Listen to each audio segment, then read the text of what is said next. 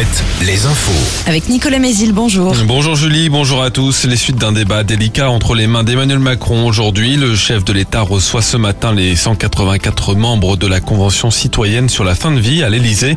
Après plusieurs mois de travaux, ils se sont majoritairement prononcés hier en faveur d'une évolution de la législation Claes-Leonetti sur le sujet en préconisant la mise en place d'une aide active à mourir avec de nombreuses règles pour l'encadrer.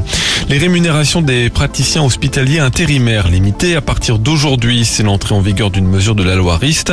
Une garde de 24 heures ne peut plus être payée plus de 1390 euros bruts alors que les tarifs ont pu atteindre 4000 euros.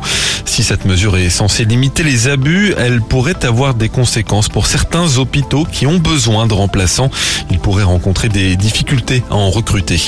La colère et l'inquiétude des marins pêcheurs hier en Vendée. Un millier de personnes ont défilé à l'île Dieu, 400 à Saint-Gilles-Croix-de-Ville. Les professionnels s'inquiètent de leur avenir dans un contexte difficile et surtout après la décision du Conseil d'État qui enjoint l'État à fermer des zones de pêche dans le golfe de Gascogne d'ici six mois pour protéger les dauphins victimes de captures accidentelles. Les pêcheurs qui ont obtenu gain de cause sur la question de la pêche de fond dans les aires marines protégées, Bruxelles aurait renoncé à l'interdire d'ici 2030.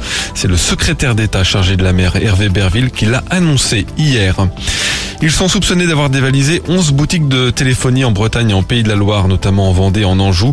Quatre hommes sont jugés ce lundi à Nantes pour cette série de cambriolages commis en décembre et en janvier dernier, montant de leur butin au moins 70 000 euros.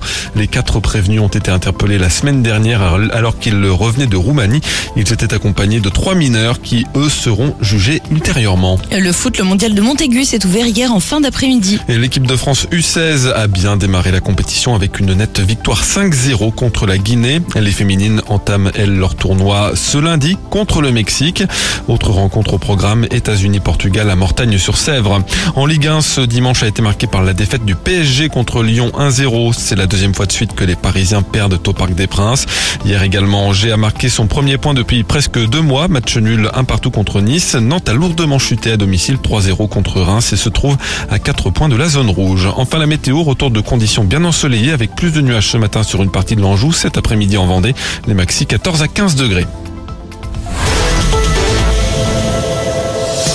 Alouette, Alouette, le 6-10, le 6-10 de Nico et Julie. Alouette.